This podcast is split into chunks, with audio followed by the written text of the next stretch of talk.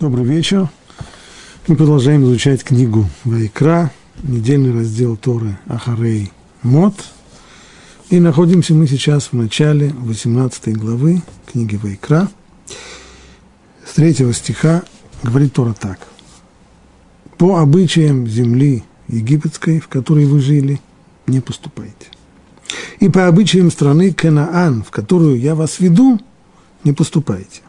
И по законам их не ходите. Мои уставы исполняйте, и мои законы соблюдайте, чтобы идти по ним. Я Господь Бог ваш.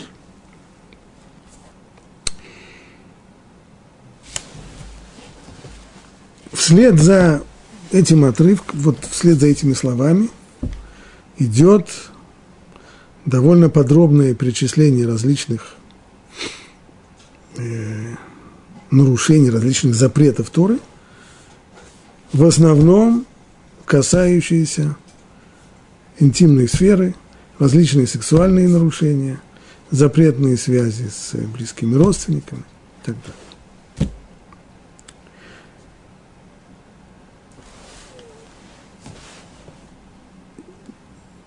Комментаторы обращают внимание на, прежде всего, на стиль этой фразы. Стиль не очень привычный. Обычно заповеди излагаются в Торе таким образом. Моше говорит, сказал Бог так-то и так-то, и делайте так-то и так-то, или не делайте так-то и так-то. Здесь идет от первого лица. Здесь Моше говорит –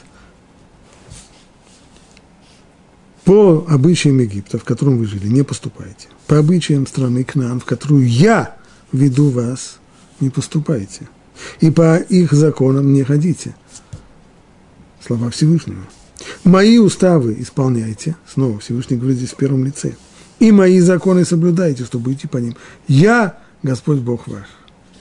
Как это отмечает уже и Алших в своем комментарии, что Буше здесь непосредственно – обращается к народу от первого лица, он не говорит, как обычно, так повелел Бог. Привычный стиль. Надо было бы сказать, и, и, и сказал Бог по, э, по обычаям э, Египта не, не, не поступайте, по обычаям земли, в которую Бог ведет вас. Не. Нет, этого здесь нет. Он сразу обращается со словами Бога, как будто бы сам Всевышний обращается к нам лицом к лицу и говорит, я Господь Бог ваш. Ну, вопрос, почему?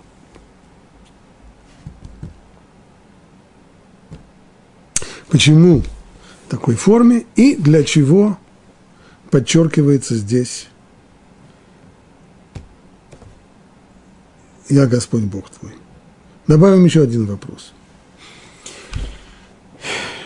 Если понимать это, вот эти стихи, как вступление к к последующим законам, запрещающим, дающим самые различные запреты, то почему Тора здесь говорит, сравнивает это, вот вы не поступаете так, как вот эти вот делали. А как они делали? Они делали так-то и так-то и так-то, а вот вы это не делаете. И не поступайте как, как египтяне, не поступайте как кнанейцы. Вы их, правда, еще не видели, вы с ними еще не знакомы. Вы туда только идете, да, но вот как придете, увидите, они делают так-то и так-то, вот так вот не поступайте. Странно довольно, нигде в Торе подобного нет. Не сказано, вот есть такие люди, которые воруют, а вот вы не воруете. Есть такие люди, которые едят свинину, а вот вы не ешьте. А есть такие люди, которые работают по субботам, а вот вы не работаете в субботу. Нигде Тора не нуждается в том, чтобы в качестве фона представить нам, вот вы не делаете так, как делают эти люди, а вот, вот, вот, вот так-то и так-то не поступайте, а делайте по-другому.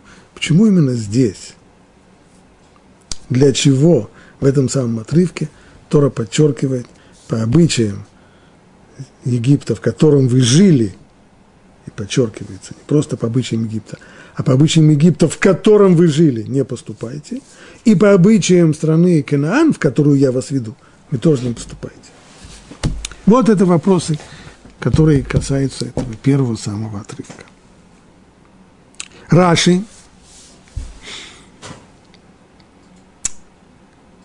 Раши обращает внимание, э, комментирует здесь то, что сказано в конце. Почему Всевышний обращается здесь от первого лица, нажимая на то, что я Господь Бог ваш. Зачитываю слова Раши. Я тот, кто сказал на Синае, я, это цитирование, это цитата из десяти заповедей. То, что сказано здесь, говорит Раши, я Господь Бог ваш, это же просто напоминание того, что Всевышний сказал на Синае в начале десяти заповедей. Анухи Ашем Элокеха. Я Господь Бог твой. Так что было там, на Синае? Там вы признали мою власть над собой. Признали меня царем над собой. А если так, то уж принимайте мои законы. Коли вы приняли мое царство, коли вы приняли мою власть и подчиняетесь мне, вот теперь есть закон.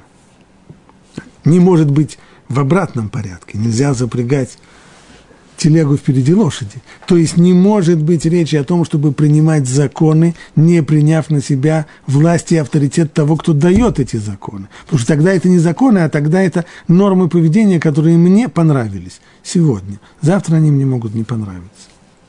Или настроения у меня не будет. Но когда они приходят авторитетно от принятой власти, тогда и не раньше этого как наши мудрецы говорят, именно в этом объяснение, почему в молитве Шма сначала идет первый отрывок, который касается единства Всевышнего, и только потом уже второй отрывок, который касается заповеди. Говорят мудрецы, на что это похоже? На одного проезжего, на одного царя, который проездом остановился в одном городе, узнали люди – в городе, что здесь э, в гостинице проездом есть царь, пришли к нему с петицией, Ваше Величество, не изволите ли э, послужи, послужить у нас царем? Вот э, будьте у нас, э, извиняюсь, не изволите ли дать нам законы? А то у нас как-то там в, в русских летописях велик, велика земля, русская, а порядку в ней нет. Так и было в этом городе. Вот э, есть царь, к нему обратились с просьбой – не дадите ли вам законы? Сказал царь, нет, не дам. А почему? Нет, сначала примите меня царем, тогда я вам дам законы. Не будете принимать царем, не буду давать вам законы. Это не значит, что царь таким образом суме, пытается у них э, получить себе джоб, получить себе царскую, э, э, как называется, работу царем. Да, вот э, ходить законы, сначала вы меня выберете царем, договоримся сначала об условиях, о зарплате и так далее, тогда уж поговорим после этого про законы. Речь идет совсем не о том, о том, что не может быть законов, если их не принимают, если нет авторитета, который их дает. Только после этого могут быть законы. Здесь, в этом отрывке, идет уже от обратного. Что было на Синае, когда Всевышний открылся еврейскому народу? Приняли его царство – лицом к лицу Всевышний говорил, не осталось больше никаких сомнений, да. А вот теперь пришло время принимать закон.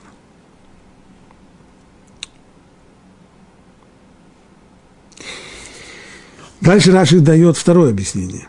Рэбе говорил, Всевышний знал, что со временем, это будет в дни Эзры, народ Израиля приступит эти запреты и вступит в запрещенные семейные связи. Поэтому Тора здесь предупреждает, я Господь Бог ваш. Знаете, кто дает вам эти законы? Судья, карающий, но всегда воздающий добром тем, кто эти законы исполняет. То есть, поскольку речь идет здесь, пойдет в дальнейшем о совсем непростых законах. Это же не запрет свинины. Речь идет здесь о недопустимых семейных связях. И то, что Раши процитировал здесь во времена Эзры, речь идет о ситуации, возникшей после возвращения из Вавилонского изгнания, когда небольшая по числу еврейская община поселилась вокруг Иерусалима – а земля эта тогда уже была занята самаритянами. И в результате получилось так, что некоторые из евреев начали заключать браки с э, самаритянками. И когда Эзра потребовал разорвать эти брачные узы, отослать домой самаритянских жен, то, конечно, это было совсем-совсем непростое требование. Которое вызвало смятение среди, среди еврейского народа. Разорвать семью, разбить семью, порвать связь с женой – это совсем непросто. Именно поэтому Тора здесь предупреждает. Это не просто обычаи, это не просто националистические какие-то воззрения. Знаете, кто дал эти законы? Я, Господь Бог ваш. И именно так объясняют Раши и его комментаторы, например, Бейрицхок. Обратите внимание, что вот эти вот стихи, которые мы сейчас зачитали, ведь это вступление к отрывку про запрещенные половые связи. Начиная с шестого стиха и дальше. Их особенность в том, этих запретов, эта группа запретов отличается двумя качествами. Первое, то, что у человека есть к ним сильное влечение. Человек весьма сильно испытывает сильное искушение в этой области. А с другой стороны, есть очень суровое наказание. Это вещи, которые наказываются наказанием карет. То есть карет – это отделение, отсечение души от источника ее жизни. Поэтому вступительные стихи подчеркивают, что народ Израиля обязан принять эти уставы, ведь это же законы всемогущего царя. Я Господь Бог ваш.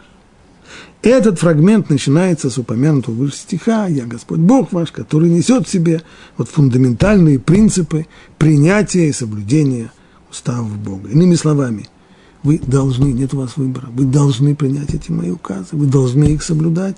Коли приняли, заключили союз на Синае, приняли на себя мою власть, извольте подчиняться закону. Так объясняет Раши совершенно другое объяснение, совершенно иное мы находим в комментариях Мир Симха из Двинска, Меши. Пишет он следующую вещь.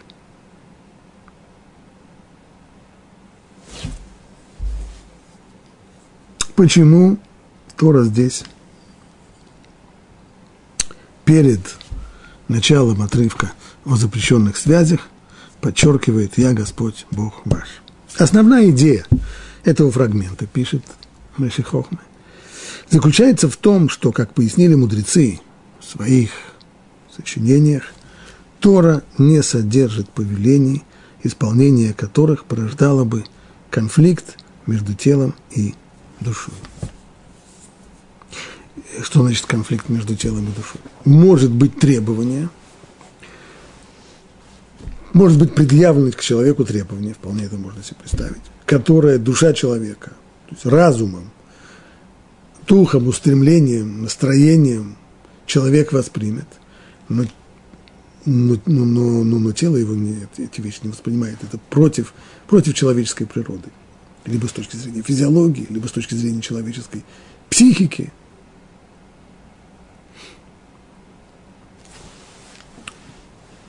Так вот, в Торе таких требований нет.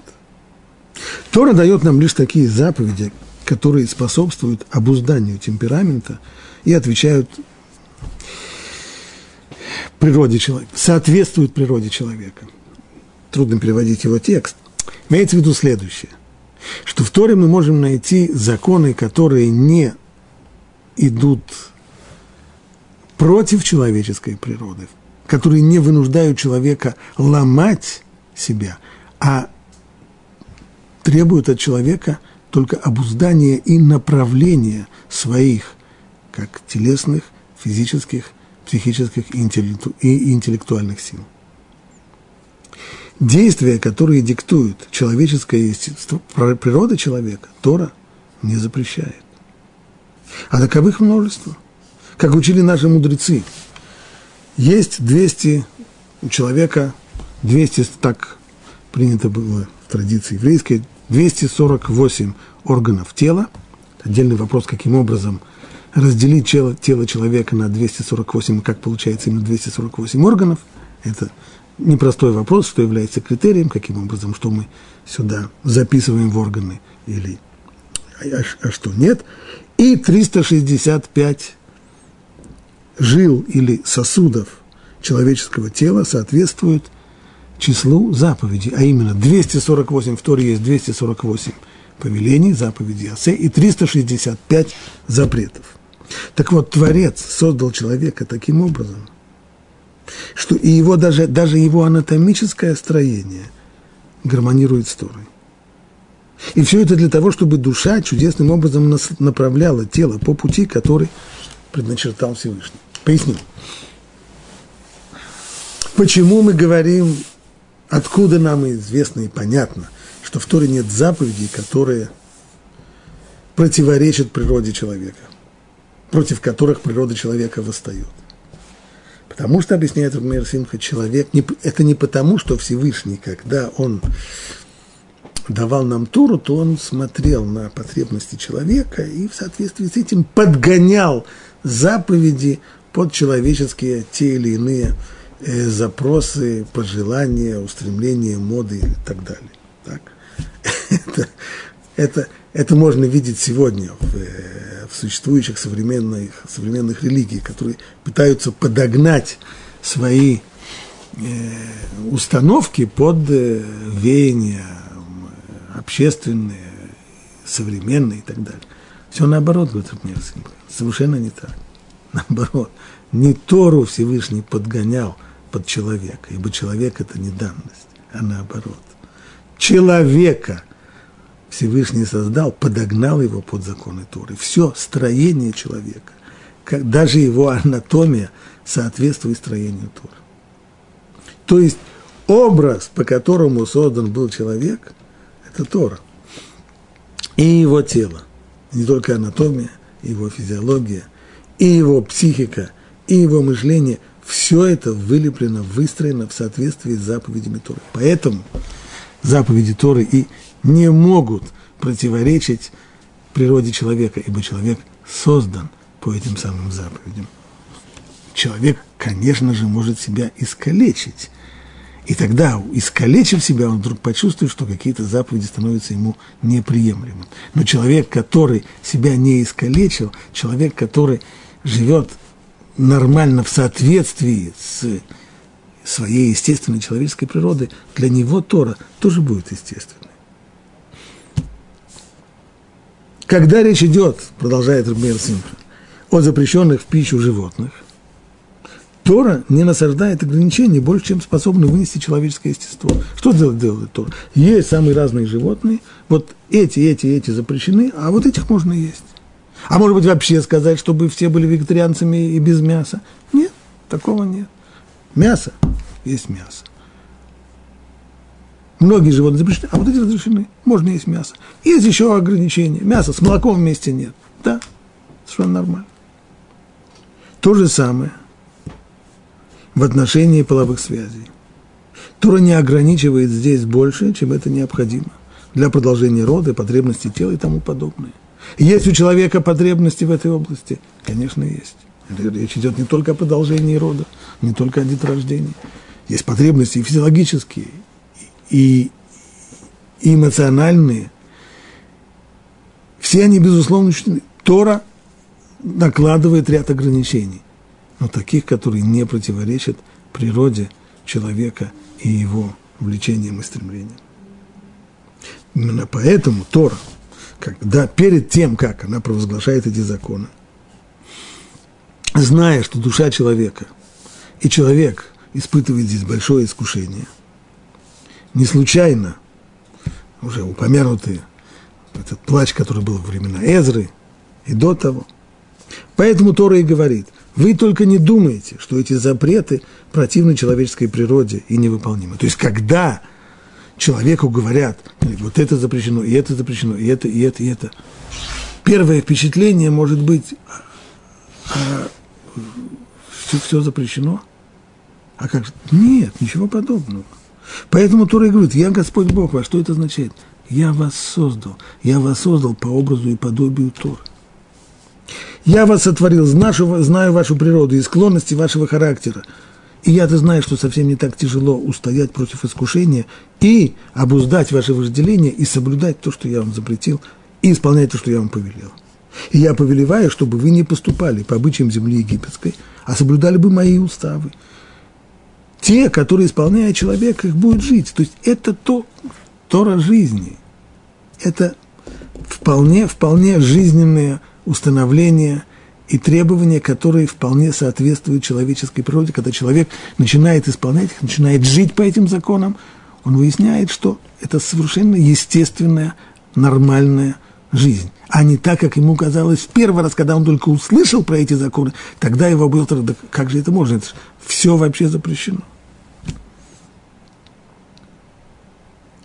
Когда же Всевышний давался сыновьям Израиля повеление о запрещенных связях, то он знал, что в соответствии с их нравом и образом жизни, то есть если только будут жить нормально, по-человечески, не калеча себя, не калеча свою личность, тогда эти законы будут приняты совершенно естественно и органично. И принять их будет так же легко, как и любые другие ограничения, как и любые другие законы. Точно так же, как если Тора запрещает кровь в пищу и не представляет трудности исполнять этот запрет. Так на самом деле и запрещенные связи, которые Тора тоже исключает, они тоже вполне естественны для человека. Итак, мы получили здесь два совершенно противоположных объяснения. Для чего перед тем, как перечислить запреты в интимной сфере, для чего Тора подчеркивает «Я Господь Бог ваш». Первое, первое объяснение было основано на Раши. Так. То есть Тора здесь грозит и напоминает, что это не просто так требование, а это требование Творца мира, которого, с которым мы заключили закон на Синае, и которому мы должны подчиняться. И коли он уже наш царь, то мы должны принимать его законы и исполнять их, зная, какова ответственность за них. И наоборот, объяснение Рубмера Симха из Двинска – что Тора говорит здесь, я Господь Бог для того, чтобы подчеркнуть, я вас создал. Я вас создал, я вас скроил, я вас планировал, я вас осуществил. И создал я вас так, чтобы вся ваша природа и все ваше естество соответствовало бы законам Торы. Поэтому они для вас естественны и органичны. Вы можете их принять, не напрягаясь особо. Они для вас вполне естественны и не потребуется от вас невероятных подвигов Геракла для того, чтобы их исполнять и соблюдать. Они совершенно естественный и нормальный для вас образ жизни. Ну, разобрались мы с э, вот этими словами «Я Господь Бог ваш». у нас был еще один вопрос, начало этих стихов. Почему Тора, как пишет Абрабанель, каков смысл сказанного – по обычаям земли египетской, по обычаям земли Кнаан. Ведь по отношению к другим законам Торы нигде более не встречается подобных вступлений. Если Тора хочет перечислить здесь запреты в, обла- в, в интимной сфере, то можно было бы сразу начинать. Зачем нужно было говорить, вот вы не делаете так, как делали в Египте, так, как делали в, зем... так, как делали в земле Кнаан. Какой смысл упоминать рядом с законами запрещенных половых связях обычаи и уставы земли египетской и земли канадской.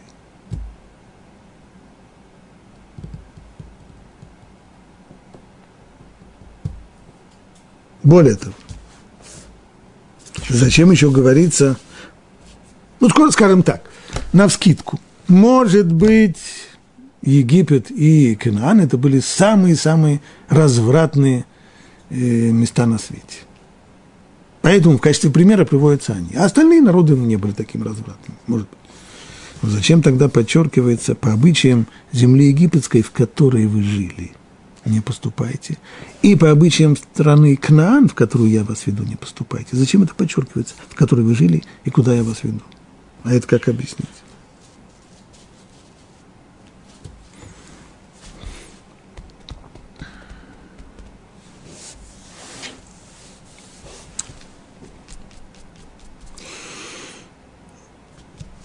Один из комментаторов пишет так. Если уже идти по пшат, простое значение текста, так Египет и Кнаан упомянуты здесь по весьма простой причине. В чем дело? Ведь если вы будете подражать египтянам, среди которых вы жили, если вы будете жить так, как живут египтяне, то есть вам хорошо и естественно жить среди египтян, так зачем мне выводить вас оттуда? Живете вы в Египте, хорошо вам там, ведете себя как египтянин, ну и оставайтесь там.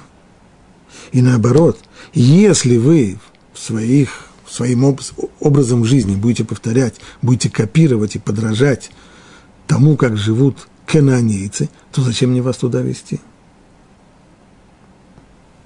И зачем мне изгонять оттуда, давать вам их землю и изгонять их оттуда?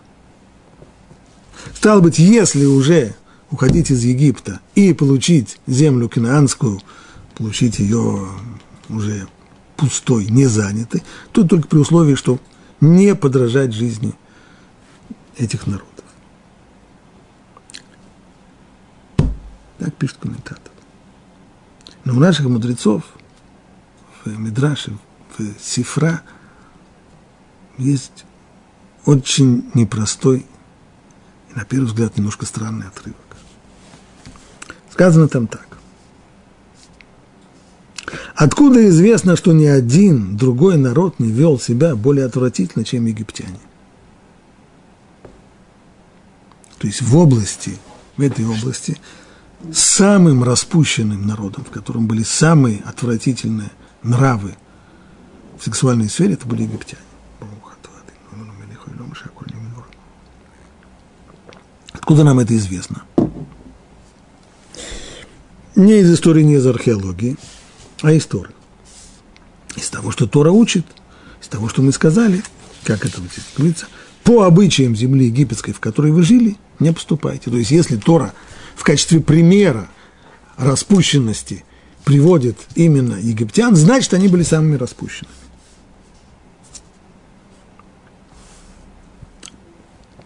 Продолжение Сифри. А откуда нам известно – что именно последнее поколение, они вели себя наиболее отвратительным образом и более отвратительно, чем все предыдущие. Из того, что сказано, по обычаям земли египетской не делайте. А откуда нам известно, что то место, в котором жили там евреи, ведь Египет – это же колоссальная страна, а разве евреи жили по всему Египту? Нет, они жили в довольно ограниченном месте. А вот откуда нам известно, что то место, в котором жили евреи в Египте, что жители этих мест вели себя наиболее отвратительным образом? А это из того, что Тора подчеркивает, по обычаям земли египетской, в которой вы жили, то есть в тех местах, в которых вы жили. Вот поэтому вы так не делаете. И дальше. А откуда нам известно, что именно проживание народа Израиля привело к тому, что эти люди так отвратительно себя вели. Из того, что сказано, по обычаям Египта, в котором вы жили. То есть как бы из-за того, что вы жили, вот поэтому они так и поступали. А вы так не поступаете. Вы так не делаете. Дальше продолжается. А откуда нам известно, что ни один другой народ не был более отвратительным в своих поступках, чем кананейцы – из того, что Тора учит, и по обычаям земли, страны, Кенаан, в которую я вас веду, не поступайте. И снова, а откуда нам известно, что именно то место, что последнее, то, то самое последнее поколение, то есть последнее поколение перед завоеванием страны Канаан, сынами Израиля, что они вели себя наиболее отвратительным образом. Из того, что сказано, по обычаям страны Канаан, в которую я веду вас – а откуда нам известно, что это именно из-за того, что, что именно приход еврейского народа, из-за того, что народ Израиля пришел в эту страну, из-за этого, поэтому они так отвратительно себя вели, из того, что сказано, в которую я веду вас. Вот такой мидраж.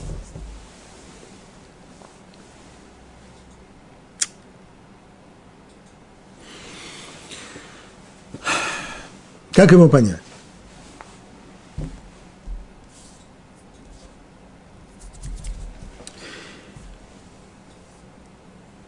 Еврейский народ переходит с одного места в другое.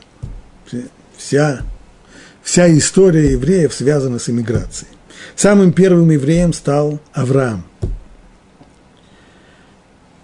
Правда, если иммиграция обычно происходит, кто эмигрирует? Из стран неразвитых, экономически необеспеченных, в более развитые обеспеченные страны, как это мы видим сегодня. С Авраамом это было не совсем так, или совсем не так. Он ушел из Месопотамии, которая тогда была самой развитой страной. Пришел он в Кнаан. В Кнаане было явно на ступеньку ниже.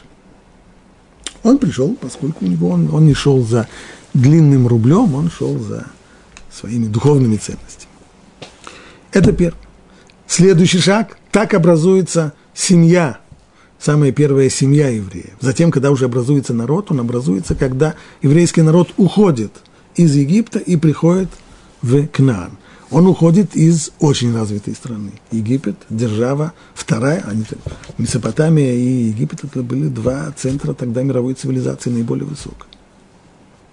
Приходит, он тоже не приходит в, в отсталую страну. Тогда уже, судя сегодня по архе, археологическим э, находкам, Егип, э, канонейцы были на очень высокой фазе развития.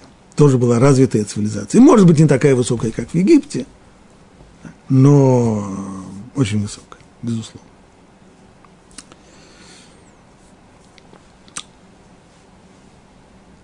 Понятно, что человек, когда он эмигрирует, когда приезж... приходит в какое-то место, и не только миграция, но даже мы видим в истории, когда очень часто, когда кочевники завоевывают более высокоразвитую страну, они очень быстро перенимают образ жизни этой страны, образ жизни людей, которых они завоевали. Поэтому Тура здесь и говорит. Да, конечно. Очень развитые страны, очень высокие цивилизации. Но посмотрите на их моральный уровень. Совершенно по-скотски они себя ведут. Поэтому ни в коем случае нельзя подражать их образу жизни, нельзя подражать их законам и обычаям, потому что это совершеннейшее, ужасающее скотство. И в действительности, если мы обратимся к, к тому, что мы знаем сегодня из истории, то картина, по крайней мере, в этой области, картина образа жизни в в Египте и в земле канаанской получается очень несимпатичной. В Египте было развито нужно понять, что это не просто был разврат, разврат, а в других местах нет разврата. Это был узаконенный существующими религиозными установками разврат, включая и храмовую проституцию, включая и публичное скотоложество, совершенно жутко, жутко, дико, дикое совершенно невероятное скотство.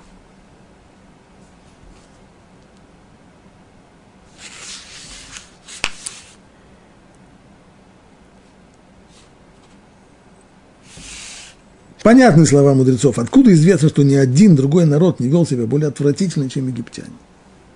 Да, Действительно, это так. И более поздние пророки Ихискель, когда он говорит о египтян, о египтянах, он говорит, что это как, как, как ослы. распущенность в этой области совершенно невероятна. Но как понять то, что говорит Мидраш? Получается, что страны, в которых евреи проживали, это страны наиболее распущенные в сексуальной сфере с точки зрения народа, который там живет. Более того, места, в которых евреи живут, именно там было самое-самое-самое. И то время, в которое евреи переходят из Египта в, в Канаан, эти страны достигают самой высокой стадии, самой, самой низкой стадии, самого низкого падения нравственного. И дальше есть еще одна фраза. Откуда нам известно, что именно – пребывание, откуда нам известно, что именно пребывание евреев привело их к такому низкому падению. А из того, что сказано, по обычаям Египта, в котором вы жили, не поступайте. Для чего сказано, в котором вы жили? Так Сифри понимаешь, это чтобы сказать, что это связано. То есть то, что не случайно, не, не так, получилось. Они сами по себе развратны. А мы туда попали. Нет. То, что мы туда попали, то, что они настолько развратны, это связано. Как это связано? Как это можно понять? Как это можно объяснить вообще?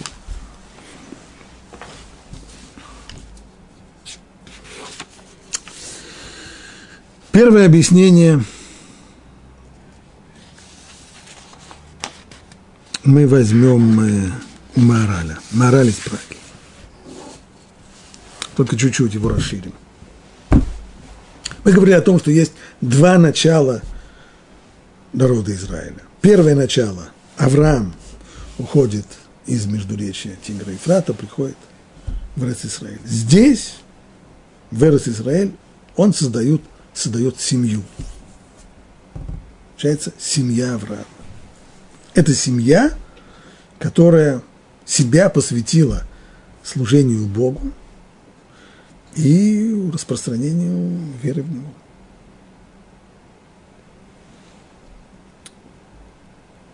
Среди всех-всех-всех народов должен появиться народ, который целиком посвящает себя служению Богу. Но пока что есть только семья. Семья, ну, семья потом превратится в клан, а затем... А вот кто сказал, что она затем превратится в народ? Да ведь эта семья, скорее всего, здесь ассимилируется среди местного населения. Авраам пришел из Месопотамии, и попав в страну Израиля, мы видим, что он оказывается уважаемым здесь человеком к нему относятся с большим уважением. Видно это на истории, как Авраам покупал пещеру Махпила, прося людей, чтобы они выделили ему место для, для похорон. Они не очень-то хотели выделять место, но обращение к нему сверхуважительное. Наси Элоким Ата Бекербейну. Ты князь Божий среди нас. Понятно, что желание людей породниться с такой уважаемой семьей будет большим. Мудрецы говорят, что и Элиезер, раб Авраама, который был из, э, из местных жителей, он лелеял такие планы, каким образом можно выдать свою дочку замуж за сына Авраама Ицхака. Ну, Авраам может сказать, нет, вот э, на местных ни в коем случае не жениться, и мы действительно видим, что он посылает Ильезера для того, чтобы привести ему невесту из Харана, из Сирии, не из местных, ни в коем случае заповедует ему, запрещает ему ни в коем случае не брать местных девушек. Ну, но это могло продержаться поколение, два, три. Это можно видеть на примере евреев, которые эмигрировали в начале 20-го столетия в Америку. Первые поколения очень жестко ограничивали своих детей ни в коем случае не жениться на, не, не жениться на нееврейских девушках. На мест, ни в коем случае. Ни в коем случае. Продержалось два поколения, на третьем все. Сегодня, сегодня мы знаем, что ассимиляция, смеш, число смешанных браков намного больше 70%. А то же самое могло бы пройти, произойти с Авраамом. Каким же образом семья Авраама превратится в народ? Для того, чтобы семья Авраама превратилась в народ, Всевышний приводит их в то место, в которой может быть уверенность, что смешанных браков не будет. Как их можно быть уверенным? А нужно привести их в такое место, в котором будет антагонизм между ними и между местным населением. То есть должны быть понятия и образ жизни, самое главное, настолько противоположны, чтобы не было никакой мысли о том, что можно породниться. Вот таким местом тогда был Египет. Всевышний не выбрал какое-то примитивное место, какое-нибудь Центральную Африку или еще что-нибудь с, с тамошними каннибалами, хотя, безусловно, это тоже э, место явно для евреев неподходящее, как раз центр современной цивилизации, да. Но антагонизм, он именно морально-нравственный. Евреи сыны Авраама, потомки Авраама по природе своей. Как говорят, как говорят наши мудрецы, это один из потомственных признаков народа Израиля. То, что есть, есть совершенно естественное, воспринятое с молоком матери э, скромность в, э, в этой области. Не, не распущенность, не, не желание блудить такое, которое можно увидеть среди других, других людей. И попал еврейский народ именно, говорит мораль, именно в Египет, именно там, где распущенность была самая большая. Вплоть до скотоложества. И вот этот самый антагонизм, он и позволил возвести между евреями и между египтянами стену. И евреи в своем еврейском гетто плодились и размножались, и не было там смешанных браков. Один единственный случай, в котором среди еврейского народа, уже когда вышли из Египта, есть человек, у которого мама еврейка и папа египтянин, он был на весь еврейский народ один, и Тора его называет. Мудрецы даже говорят, как звали его, его маму. Один на миллионы, на миллионы людей. Это то, что было достигнуто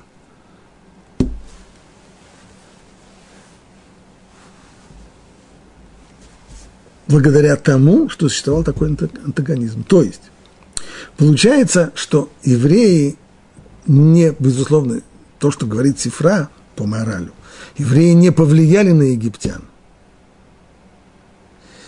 Не было влияния народа Израиля на египтян. А имеется в виду, как получилось так, что евреи жили среди такого народа. То есть из-за чего? Из-за того, что Всевышний хотел, чтобы семья Авраама превратилась в народ, именно из-за этого он привел их в то место, в котором люди жили самым-самым скотским образом.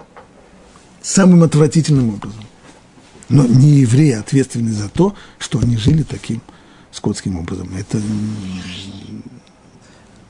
в чем угодно можно обвинять евреев, но только не в этом. Можно обвинять их в том, что они, уходя из, Егип, из Египта, ограбили египтян, унесли их золотые и серебряные э, вещи и так далее. Пожалуйста. Но только не в том, что они развратили, они, они не, спаивали, не спаивали трудовой египетский народ и не, и не превращали его в, э, в развратников.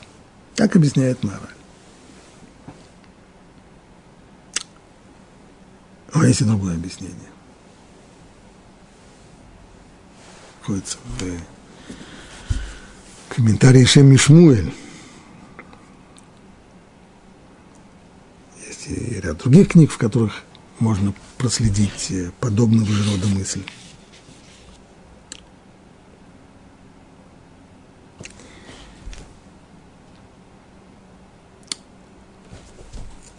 Люди, которые живут друг с другом, всегда, есть всегда влияние друг на друга. Есть влияние среды. Оно очевидно. Я пишет об этом Рамбам, что поскольку человек всегда испытывает на себе влияние среды, то всегда он должен стараться выбирать себе среду, которая будет ему помогать жить более чистой, более нравственной, более возвышенной жизнью, а не выбирать себе среду, подражая которой рано или поздно он будет деградировать.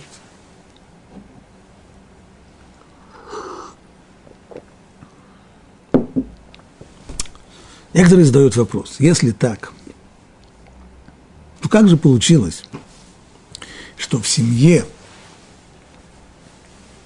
Ицхака и Ривки, в которой родился Яков, и был воспитан Яков, как же так получилось, что в семье оказался Исав? Исав, который становится в дальнейшем символом нечисти, символом всего плохого, что можно только быть. Ну, конечно, известно, в семье не без урода. Но как это получилось? Почему здесь не сработал тот самый закон, о котором говорит Рамбам, закон влияния среды? Если вокруг такая хорошая среда, то каким образом из нее человек выламывается?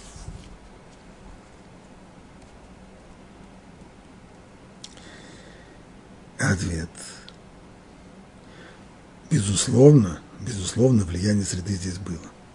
Только влияние среды, оно более сложная, чем мы себе представляли до сих пор. Это не значит, что все обязательно подражают своей среде, в которую они попали.